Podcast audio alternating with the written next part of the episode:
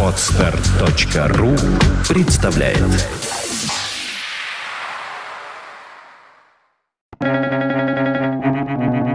Свободное радио Компьюлента Я не могу понять, почему люди боятся новых идей. Я боюсь старых. Джон Мильтон Кейдж.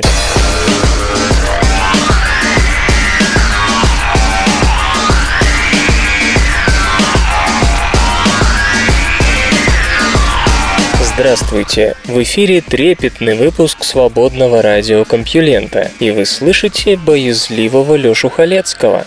Помните, несколько выпусков назад я просил вас в комментариях к подкасту в любом месте написать, что вы хотите изменить или, может, ничего не стоит менять. Так вот, я получил несколько комментариев, даже много. В основном они были из-за разряда «все классно, ничего менять не стоит». Что ж, спасибо, но остановлюсь на комментарии нашего слушателя под ником «Лабиринтами». Он три дня назад написал очень большой развернутый комментарий с подпунктами, вот я на него и отвечу. Ну, вначале он, конечно, высказывает благодарности, вот цитирую Хочу сказать отдельное спасибо за подбор цитат, ежемесячную смену музыкального сопровождения и, конечно же, короткие истории про ученых. На здоровье и пожалуйста. А вот его пожелание. Первое, он хочет, чтобы в iTunes заголовки главных статей были с HTML-ссылками на веб-страницу каждой отдельной новости. Что ж, я это передам нашему программисту. Сам я, к сожалению, такое не сумею сделать, но надеюсь, он что-нибудь придумает. Второе. Хотелось бы убрать, приглушить шумы вдохов при чтении. Наверное, имеется в виду что-то типа такого чтобы этого ничего не было слышно. Не знаю, вот э, раньше у меня было вообще без вдохов э, подкасты. Мне показалось это несколько не так живо, что ли. Поэтому я вдохи теперь оставляю. Ну, пишите комментарии. Я подумаю, может опять убрать. Третье. Подкаст выходит в очень хорошем аудиокачестве 192 килобит в секунду.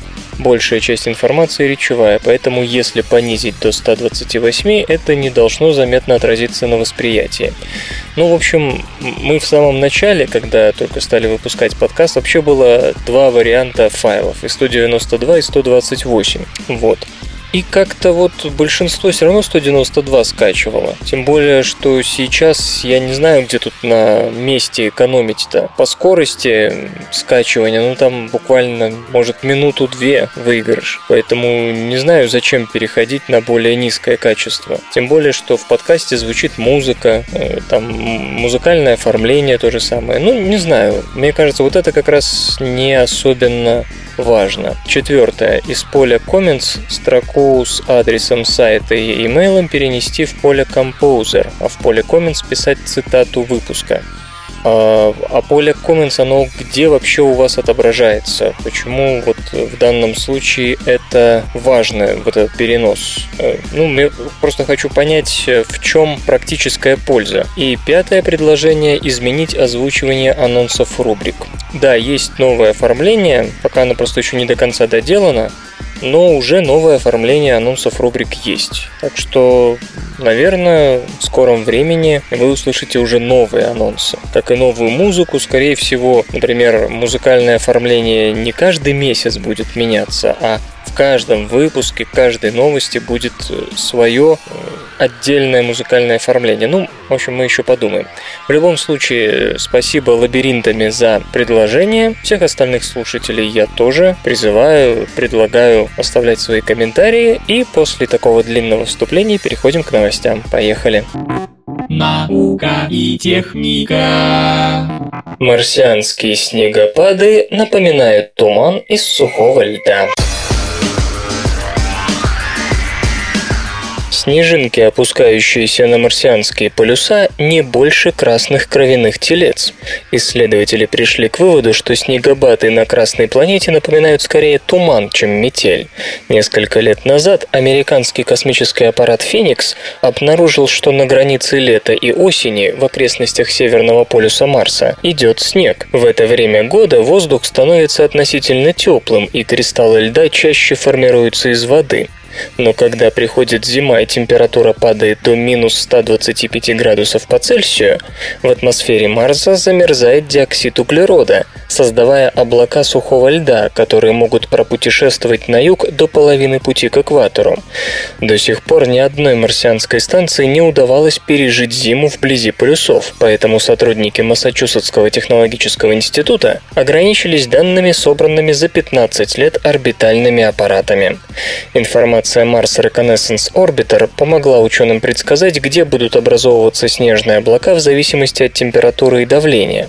Mars Global Surveyor рассказал, сколько углекислого газа собирается в виде снега и льда на обоих полюсах в зимние периоды. Дело в том, что зимой на Марсе выпадает достаточно осадков для небольшого изменения его гравитационного поля, регистрируемого зондом.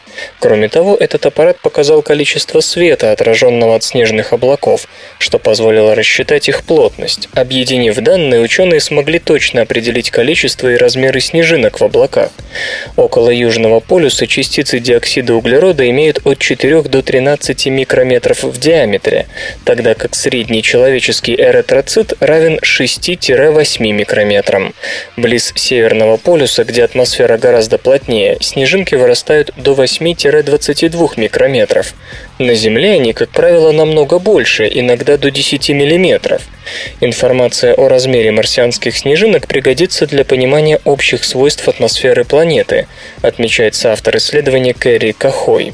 Капли дождя и снежные кристаллы обычно формируются на базе атмосферных частиц, например, пыли. Но может быть и так, что снежинки из диоксида углерода каким-то образом образуются сами собой. Кроме того, размер и состав марсианского снега влияет на то, на каких длинах волн ледяными кристаллами поглощается и отражается солнечный свет.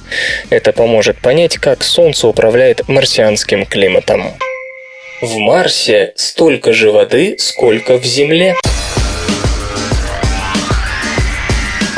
Исследователи из Института Карнеги США проанализировали марсианские метеориты и обнаружили, что вода присутствует в мантии Марса примерно в тех же количествах, что и на Земле. На нашей планете вода есть не только на поверхности, что очевидно, но также в коре и мантии. Содержание воды в верхней мантии Земли составляет от 50 до 300 промилле. Аналогичный результат получен для двух шерготитов, выброшенных с Марса 2,5 миллиона лет назад. У этих кусков породы совершенно разные истории, отмечает ведущий автор работы Эрик Хаури. Один из них претерпел значительное смешивание с другими элементами в процессе формирования, а второй нет. Несмотря на сильные различия в химическом составе, оба содержат примерно одинаковое количество воды в апатите. Это говорит о том, что вода присутствовала на Марсе во время его образования, и планета могла сохранить воду в своих недрах при дифференциации материала. Благодаря вулканической активности мантийная вода могла выйти на поверхность или оказаться в непосредственной близости от нее, что создало бы условия для развития жизни. Как и Земля, Марс, возможно, получил воду из своих космических окрестностей, внутренней части Солнечной системы, и хотя Земля сохранила свою поверхностную воду, а Марс нет, мантийные запасы обеих планет, судя по всему, схожи. Вероятно, это справедливо и для других скалистых миров. Древние человекообразные обезьяны были быстрее и ловчее сегодняшних. Тимоти Райан из Университета штата Пенсильвания, США, и его коллеги попытались реконструировать способ передвижения древних приматов по их ушным каналам. Выяснилось, что наши предки были быстрее сегодняшних обезьян. Целый ряд вымерших приматов, например, Homunculus patagonicus, известен только по черепам, которые, конечно, не столь красноречивы, чем кости конечностей и особенно стопы. Но внутри черепов имеются полукруглые каналы, которые, по словам господина Райна, играют роль угловых акселерометров, помогая животному держать равновесие. С помощью компьютерной томографии исследователи заглянули внутрь черепов 16 приматов, охватив 35 миллионов лет эволюции. Костный лабиринт представляет собой три извилистые полости, которые ориентированы в соответствии с трехмерной системой координат. Жидкость, выплескивающаяся из каналов, сообщает вестибулярному аппарату о положении тела. Известно Известно, что у более гибких и акробатических млекопитающих эти полости больше относительно размеров тела. Например, у ленивцев, предпочитающих сидячий образ жизни, они небольшие, а у гиббонов, путешествующих с дерева на дерево по лианам, ушные каналы заметно крупнее. Сканирование костного лабиринта вымерших животных дало ряд неожиданных результатов. Так, скелет Апидиум фиоменсе, одного из самых ранних антропоидов, обнаруженных в Египте, выглядит адаптированным для прыжков, но его ушные каналы по своим размерам соответствуют полостям не очень ловких животных. По-видимому, скелет обогнал в своем развитии сопутствующие органы. Другой сюрприз преподнес проконсул, самая известная и хорошо изученная группа древних человекообразных обезьян. Они считались медлительными обитателями деревьев, однако их ушные каналы достаточно велики, чтобы предположить некоторое сходство с образом жизни современных макак. Иными словами, обычно они передвигались степенно, но в нужный момент были способны как следует прыгнуть или быстро вскарабкаться на дерево. Правда, это касается только самого маленького вида – проконсул хиселони. Остальные, скорее всего, вели себя более солидно. В целом, господин Райан и его коллеги делают вывод о том, что базальные человекообразные обезьяны, общие предки современных человекообразных обезьян и человека, были быстрее, чем принято считать. Относительная медлительность горилл и нас, любимых, более позднее приобретение. Стоунхендж, возможно, был памятником единству Британии. Исследователи из нескольких английских университетов, работавшие по проекту Stonehenge Riverside, пришли к выводу, что Стоунхендж был возведен как памятник объединению страны после длительного периода конфликтов между восточной и западной частями Британии. Камни представляли различные группы общин, поэтому они и свозились туда с разных мест – Одни с юга Англии, другие с запада Уэльса.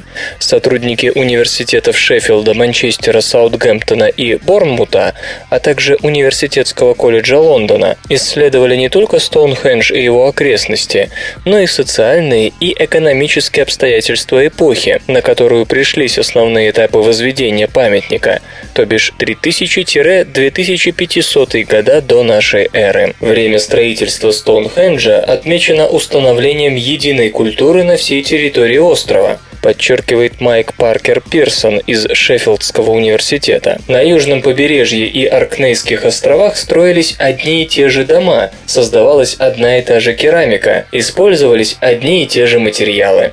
Это разительно отличается от регионализма предыдущих веков. К тому же Стоунхендж был чрезвычайно масштабным мероприятием, потребовавшим труда тысяч человек. Сама работа над этим памятником была выражением единства страны.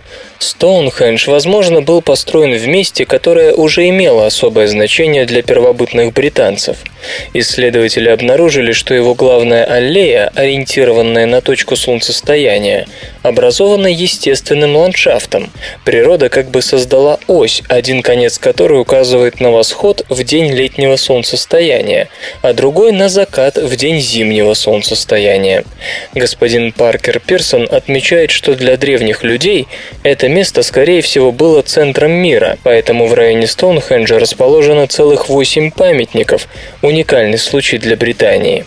Ученые полагают, что во время наиболее активного строительства и использования Стоунхенджа главную роль играло именно зимнее солнцестояние. Анализ зубов свиней, съеденных на доисторических пиршествах в близлежащем поселении Даррингтон-Уоллс, показал, что зимой люди собирались там в более значительном количестве. К тому же основная часть памятников в районе Стоунхенджа ориентирована на восход и закат солнца в день зимнего солнцестояния, а не летнего. Что касается самого Стоунхенджа, то главный конец аллеи, отмеченный гигантским трилитоном, указывает на закат в день летнего солнцестояния, а не восход.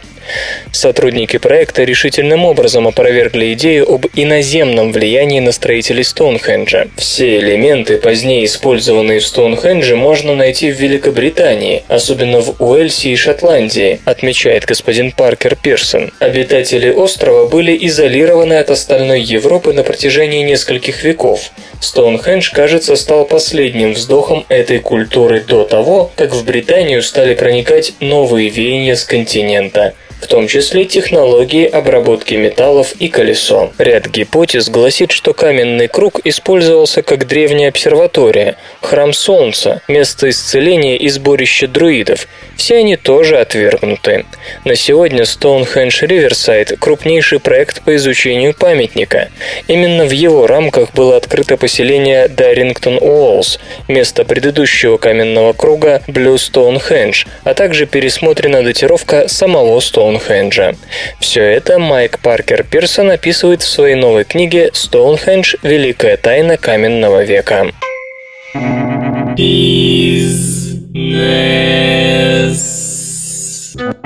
Айкен выбрала нового руководителя. Интернет-корпорация по специализированным именам и адресам ICANN назвала нового руководителя, который придет на смену Роду Бэкстрому. ICANN была создана 18 сентября 1998 года при участии правительства США для регулирования вопросов, связанных с доменными именами, IP-адресами и прочими аспектами функционирования всемирной сети. Господин Бэкстром, экс-руководитель службы кибербезопасности США, заступил на должность президента и главного исполнительного директора ICANN в июле 2009 года, сменив Пола Тооми. За время правления господина Бэкстрома был принят ряд важных для интернета решений. ICANN, в частности, удовлетворила заявку России на формирование национальной доменной зоны верхнего уровня .rf кириллицей.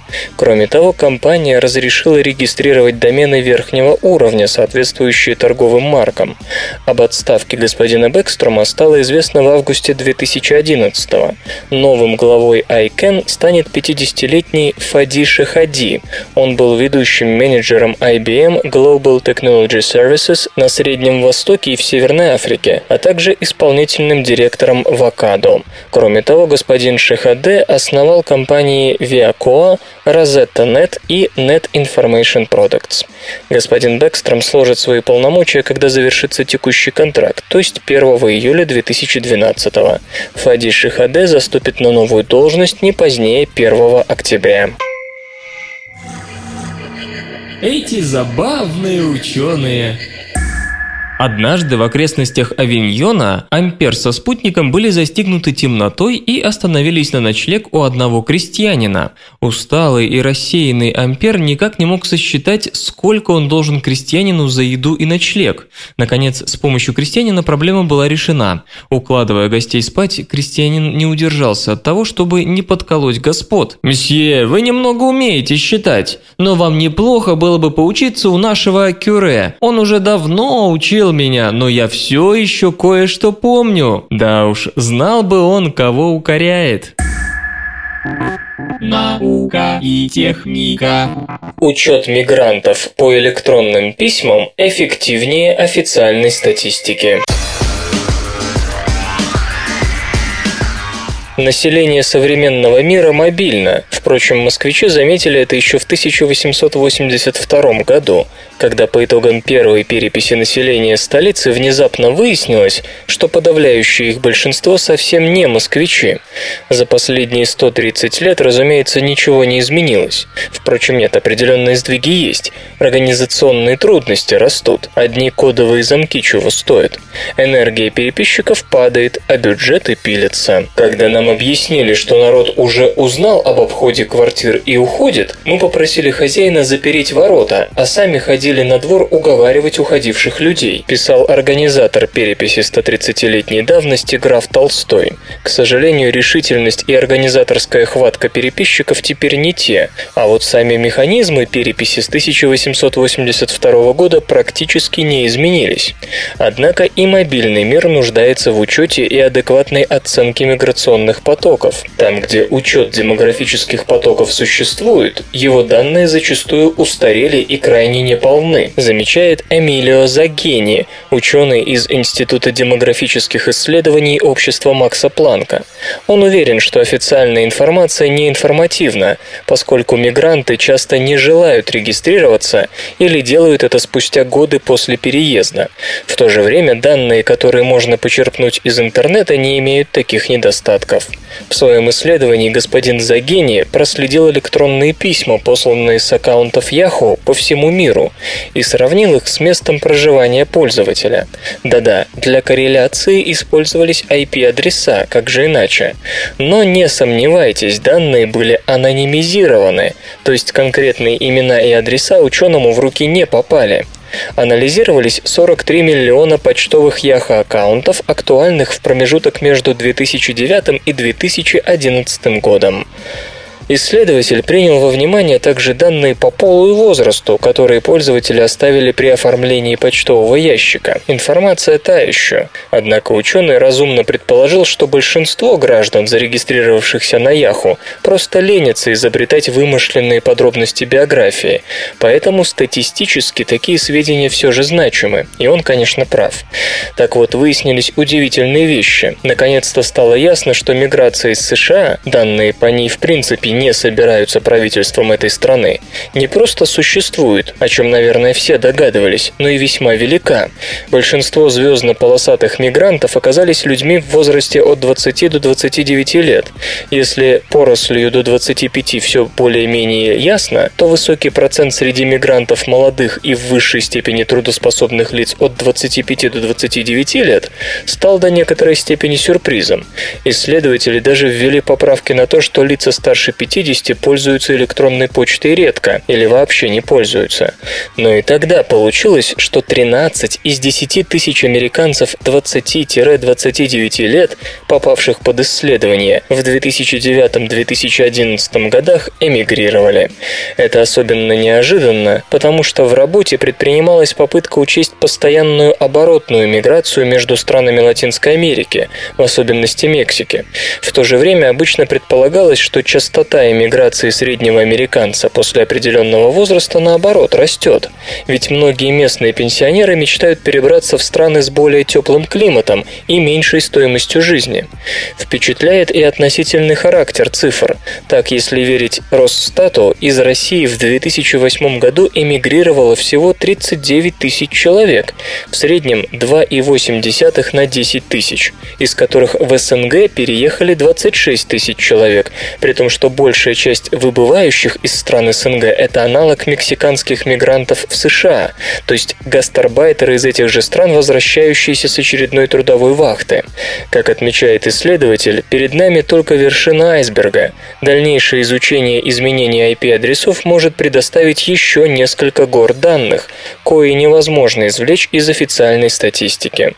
В особенности это касается развивающихся стран, где эффективность регистрации населения минимальна, а интернет чаще всего развивается довольно быстро. Хищный клоп охотится на пауков с помощью жирафьей шеи. Зоологи описали охотничьи повадки клопа-хищнеца – у которого передняя спинка, соединяющая голову с остальным туловищем, достигает половины длины всего тела.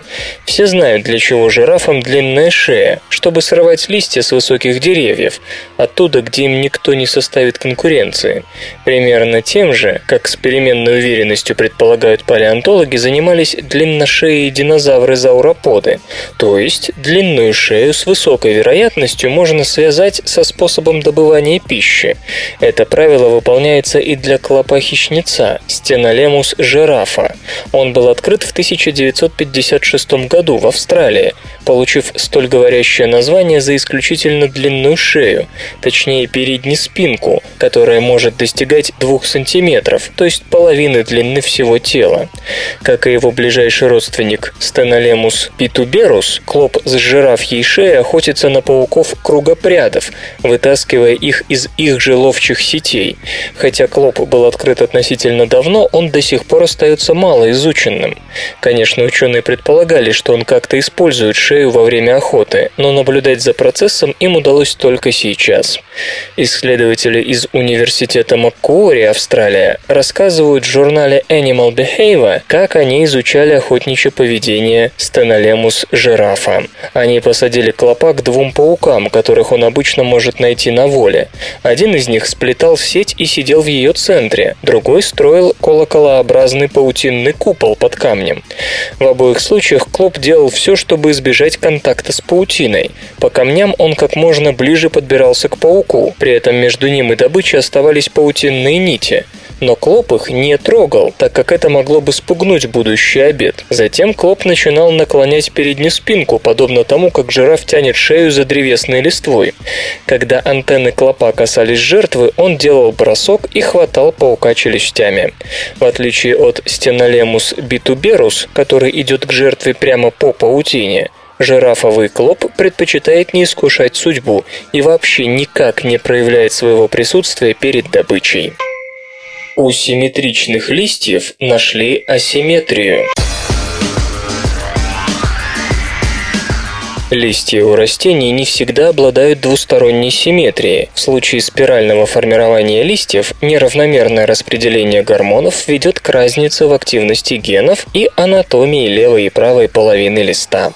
Мы привыкли к тому, что листья растений симметричны, то есть понятно, что верхняя сторона листа отличается от нижней, передняя от задней, верхние листья от тех, что растут ниже.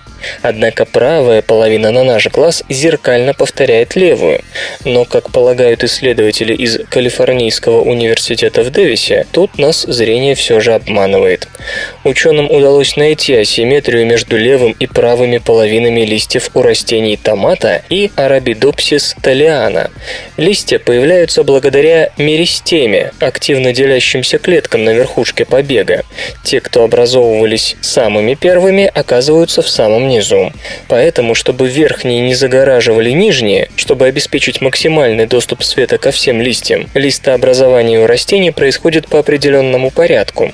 Они могут формироваться попарно друг против друга или чередоваться, или формировать спираль, когда каждый следующий лист образует с предыдущим угол в 137 градусов. Исследования показали, что образование листьев из меристемы зависит от локальной концентрации гормонов ауксинов. В статье ученые пишут, что распределение ауксинов, запускающее формирование листа, влияет и на строение этого листа, в частности на симметрию. Иначе говоря, если растение располагает листья по левой спирали, то и листья в ней будут с соответствующим перекосом. Неравномерное распределение ауксинов влияет как на активность генов в новом листе, так и на его анатомию.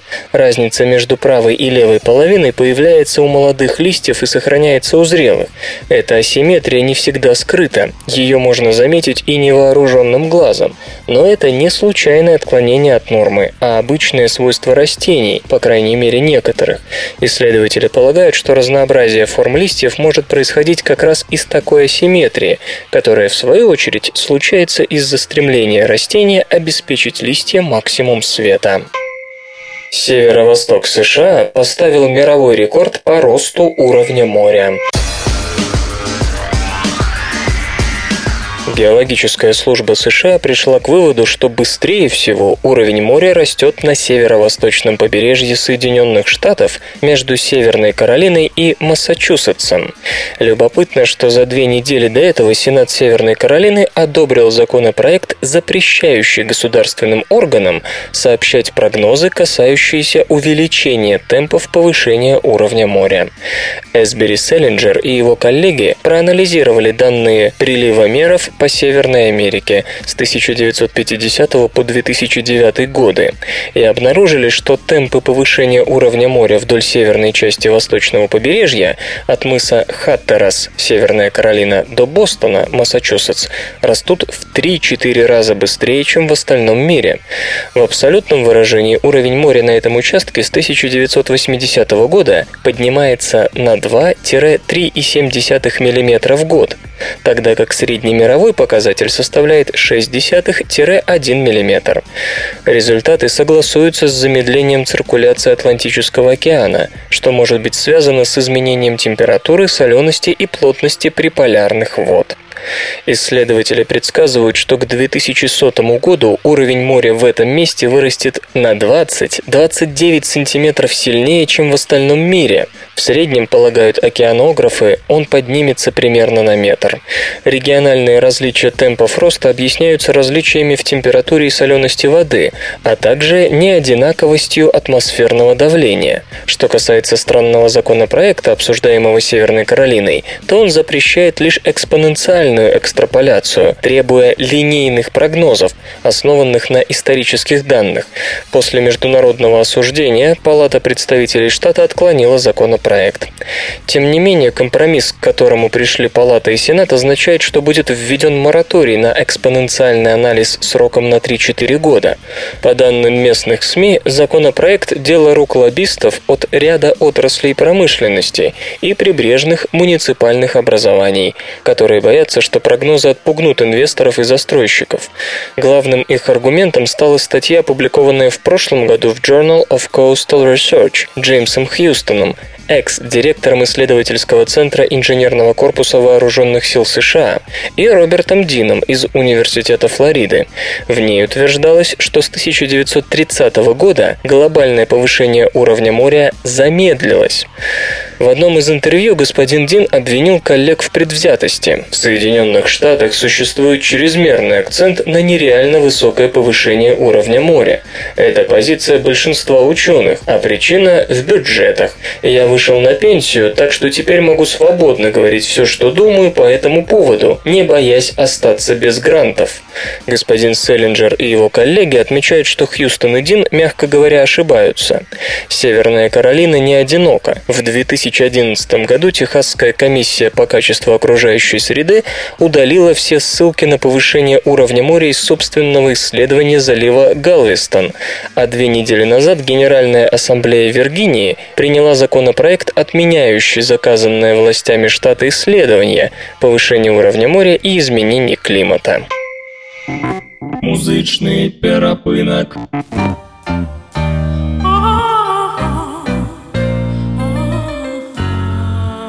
Сегодня в эфире свободного радиокомпьюлента группа Eidos, а получать эстетическое удовольствие мы будем от песни Voice of Spirit. Several years ago sleeping in my bedroom. That was time that I got used to spending my time alone. Several years ago, I was looking through the window. I'd never thought that the only night could turn my world upside down. I had a dream, she sang for me, and hearing her voice, I realized that she was watching me.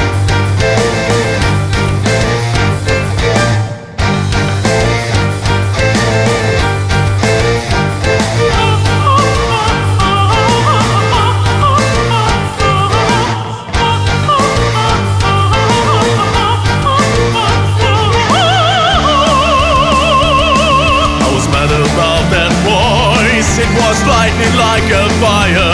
It was roaring like a mountain stream in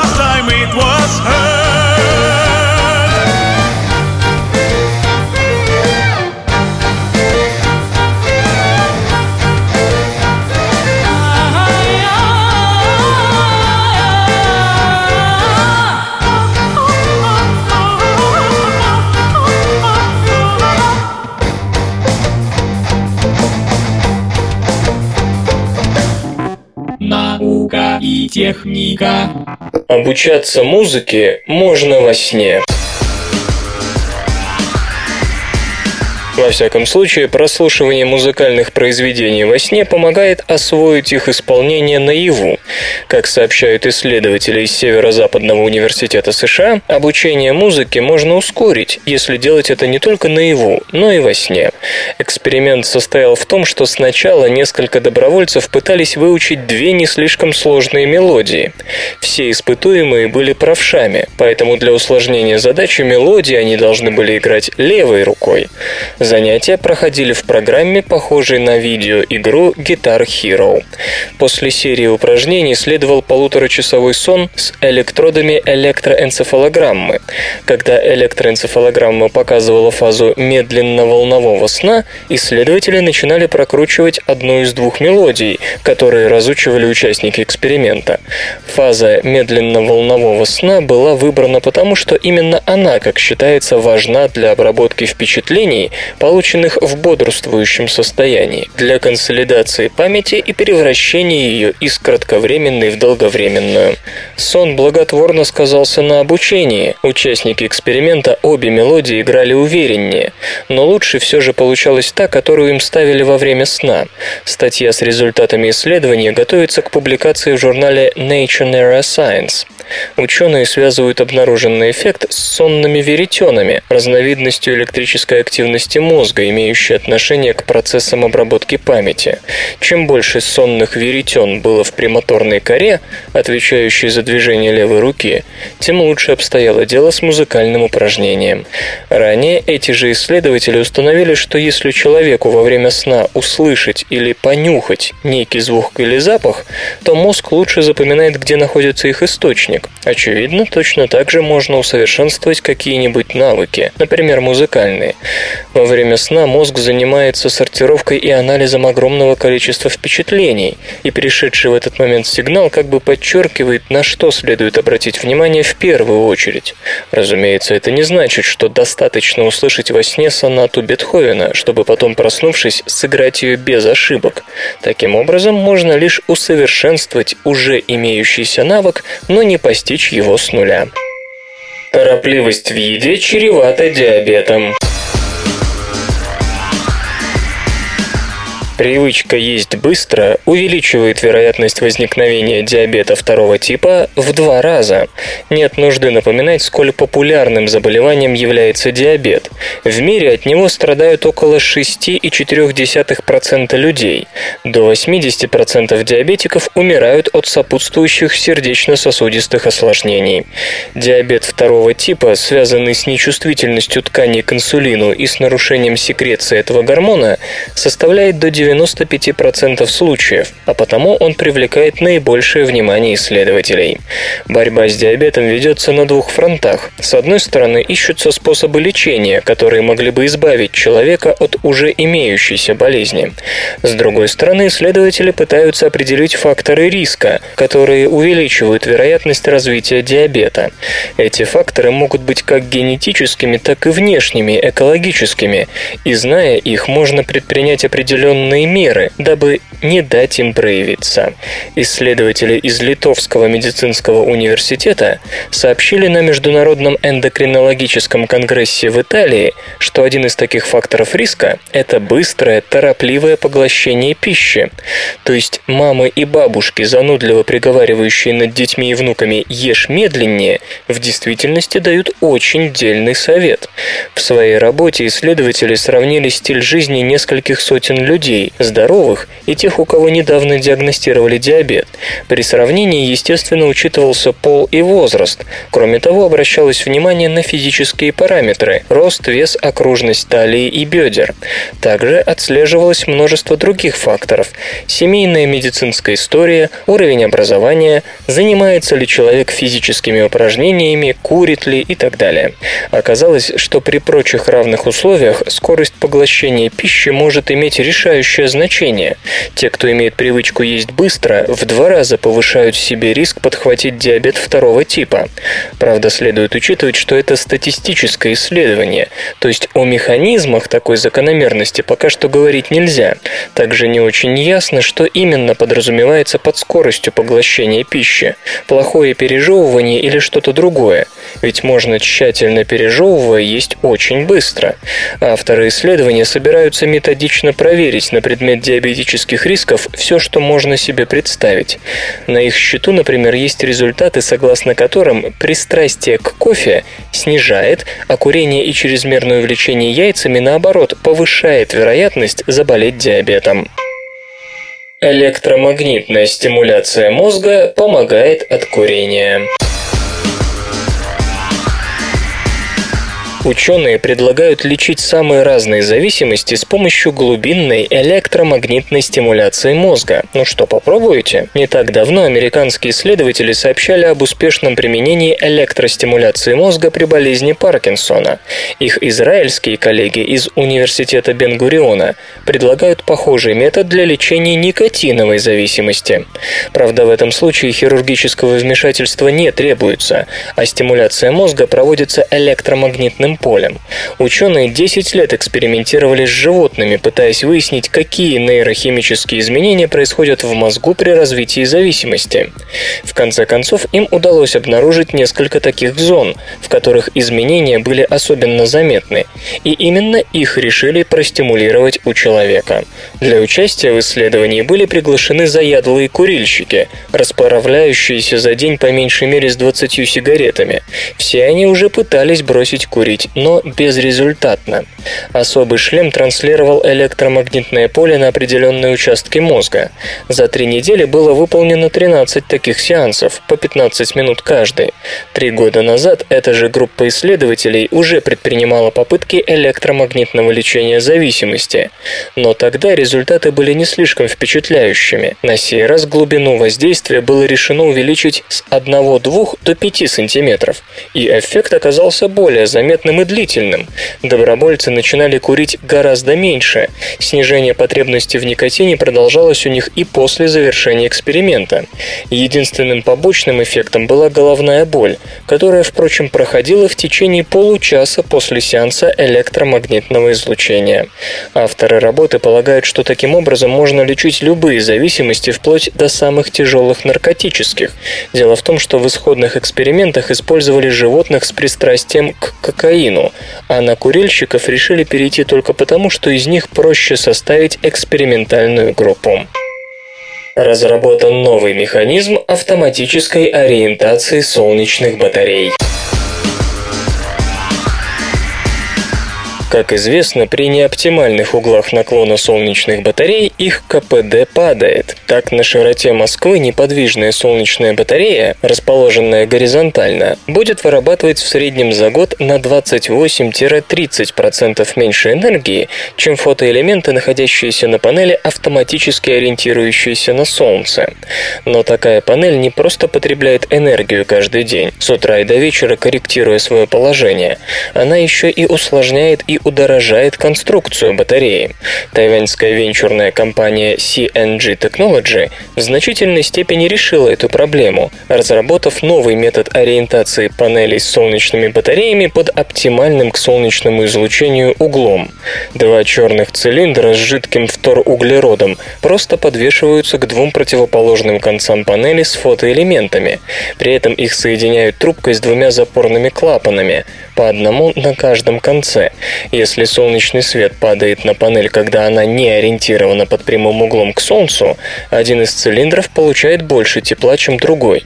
Давление вторуглерода в нем растет до значительно большей величины, чем в противоположном цилиндре. Растет в первом цилиндре и температура, на что реагирует маленький температурный сенсор, подающий сигнал на запорный клапан. В трубе между цилиндрами находится поршень, на который после открывания давит газ приводящий в движение панель с фотоэлементами, наклоняя ее в сторону, противоположную нагретому цилиндру. То же происходит и тогда, когда наклон Солнца сменяется на противоположный. Система автоматически корректирует положение панели в основном за счет того же солнечного излучения, почти не затрачивая на это энергию.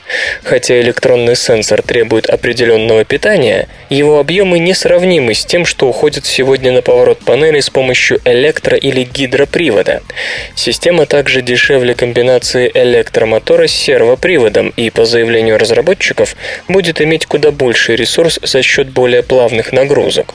Наконец, в случае необходимости техобслуживания или ремонта при механических повреждениях стенок цилиндра и утечки вторуглерода, цилиндры легко снимаются без остановки работы фотоэлементной панели.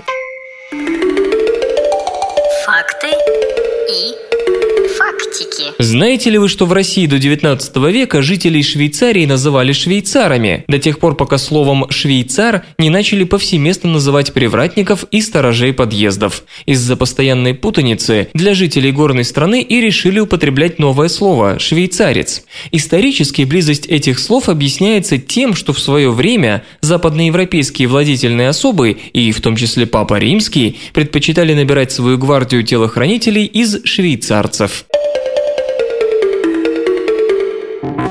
Наука и техника. Продемонстрирована передача данных с помощью закрученного света со скоростью 2,5 терабит в секунду. Любая частица может обладать двумя видами углового момента – орбитальным угловым моментом и спином. Орбитальный угловой момент порождается движением частицы в пространстве, в то время как спин не связан с этим движением. Использование одновременной передачи радиоволн в одном диапазоне, но с разным орбитальным угловым моментом позволило группе американских ученых добиться беспроводной отправки данных на рекордных 2,5 терабит в секунду. Понимание возможности использования орбитального углового момента в мультиплексировании пришло лишь в последние десятилетия. Первый практический опыт в этой области состоялся в Венеции в марте 2012 года. Теперь же исследователи из Университета Южной Каролины и лаборатории реактивного движения НАСА опубликовали в журнале Nature Photonics работу, согласно которой в опыте им удалось передать информацию со скоростями до 2,5 терабита в секунду используя разделение световых волн в одном луче по орбитальному угловому моменту на четыре группы одновременно с разделением по поляризации на две группы. Кроме того, они сумели добиться не только устойчивого мультиплексирования, но и демультиплексирования сигнала, несмотря на имевшиеся перед экспериментами опасения о том, что сложность последних не даст провести эффективный прием сигнала. Более того, полагают исследователи, передачи такого типа уже сейчас реальны на расстоянии до 1 километра, при условии отсутствия сильных внешних помех, что позволяет говорить о возможности их применения в локальных сетях при значительном повышении скорости передач данных, характерных для линий сегодня. При этом при работе в космическом пространстве возможная дальность такого мультиплексирования с разделением по орбитальному угловому моменту оценивается авторами как неограниченная, поскольку в космосе нет турбулентности, свойственной земной атмосфере.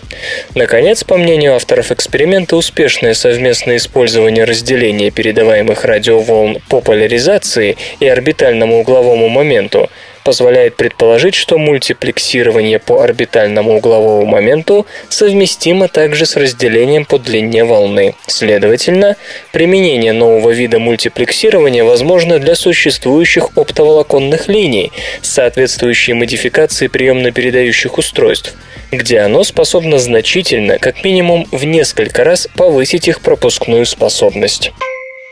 Окна смогут запасать электричество. Стеклопакеты новейших небоскребов уже научились вырабатывать энергию из солнечного излучения, а недавно стали появляться и массовые электрохромные окна, управляемо затеняющие помещения от слишком яркого света.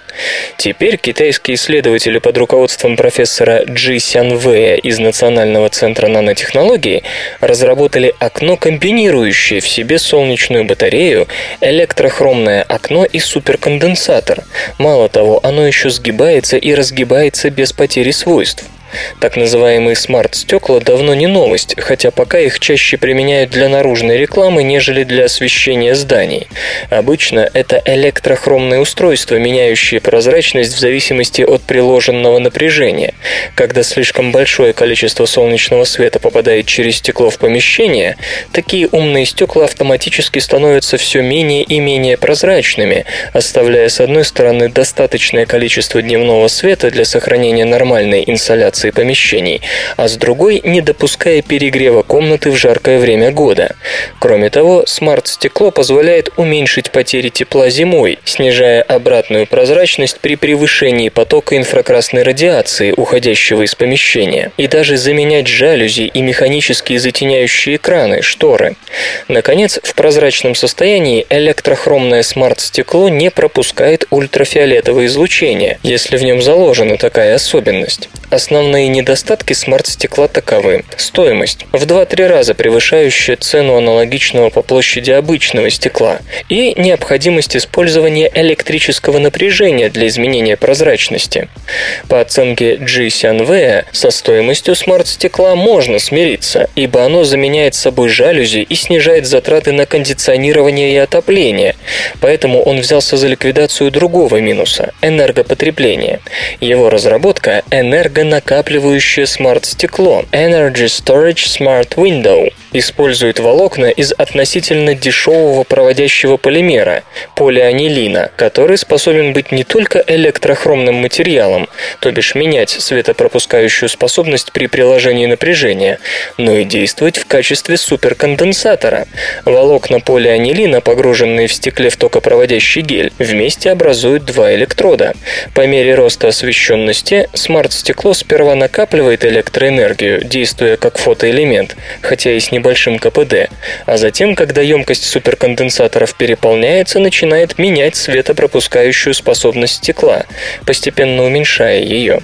Если энергия стекла используется каким-то потребителем в помещении, например, телевизором, то затемнение не происходит, поскольку суперконденсатор не переполняется. Однако, если такое смарт-стекло не подключать в сеть, оно быстро превысит свою накапливающую емкость и начнет снижать поток солнечной энергии, поступающей в помещение, не требуя при этом никакого стороннего электропитания. Кстати, фотоэлементная полимерная подложка смарт-стекла обещает быть более долговечной, чем обычно, поскольку электрохромный слой изначально защищает органику от разрушения ультрафиолетовыми лучами. Полимерная природа полианилина и его гибкость, по словам разработчиков, позволяет внедрять его даже в здания, не оборудованные первоначально смарт-стеклами, ведь новое смарт-стекло можно скручивать если в нем нет нужды, и вновь разворачивать при слишком жаркой или холодной погоде, минимизируя теплопотери здания без дополнительных затрат электричества. Мембраны из нанопористого графена существенно удешевят опреснение. Масштабы нехватки пресной воды в ряде регионов огромны. Чтобы преодолеть ее, используется опреснение. Например, в Индии функционирует опреснительная установка годовой мощностью в 36,5 миллионов кубических метров. Однако по сравнению с потребностями это капля в море. Использование пресной воды в Индии составляет более 600 кубокилометров в год, почти в 20 тысяч раз больше. Сдерживает массовое развитие опреснения морской воды стоимость процесса.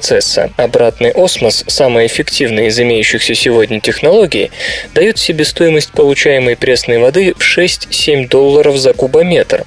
Очевидно, что если бы Индия удовлетворяла свои потребности такой воды хотя бы на одну шестую, ее экономика в современном виде приказала бы долго жить. Исследование, проведенное в Массачусетском технологическом институте, дает надежду на частичное решение этой проблемы.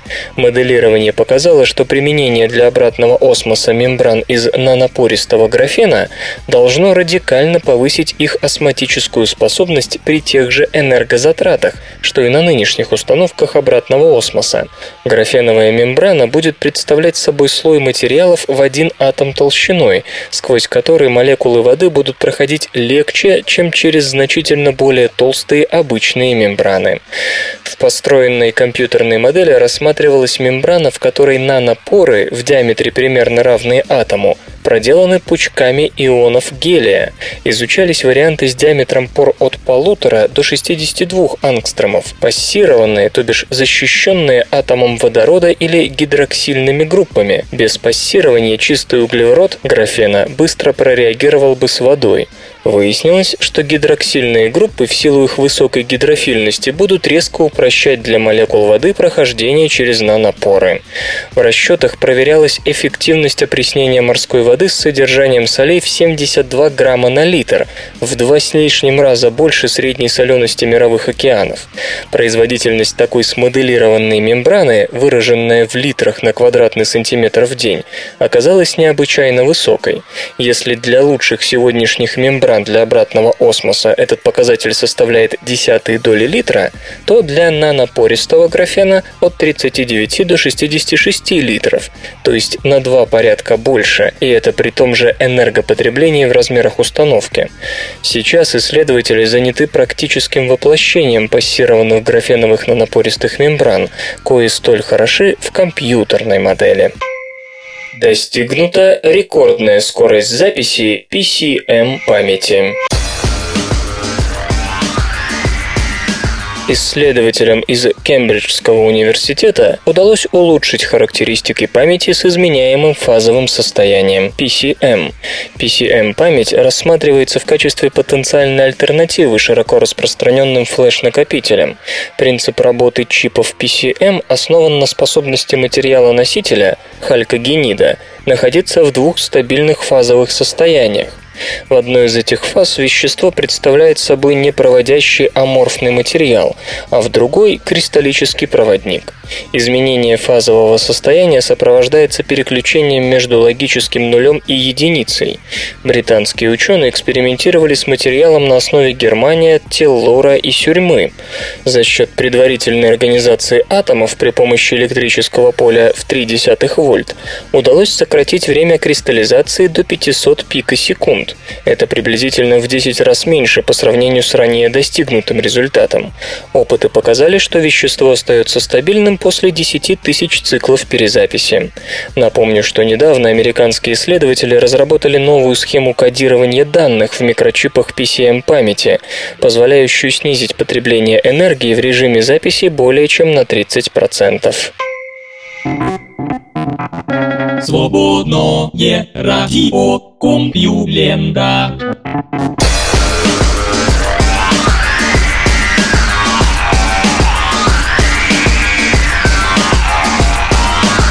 Трепетный выпуск СРК подошел к концу. Загляните на сайт компьюлента.ру, там новостей еще больше.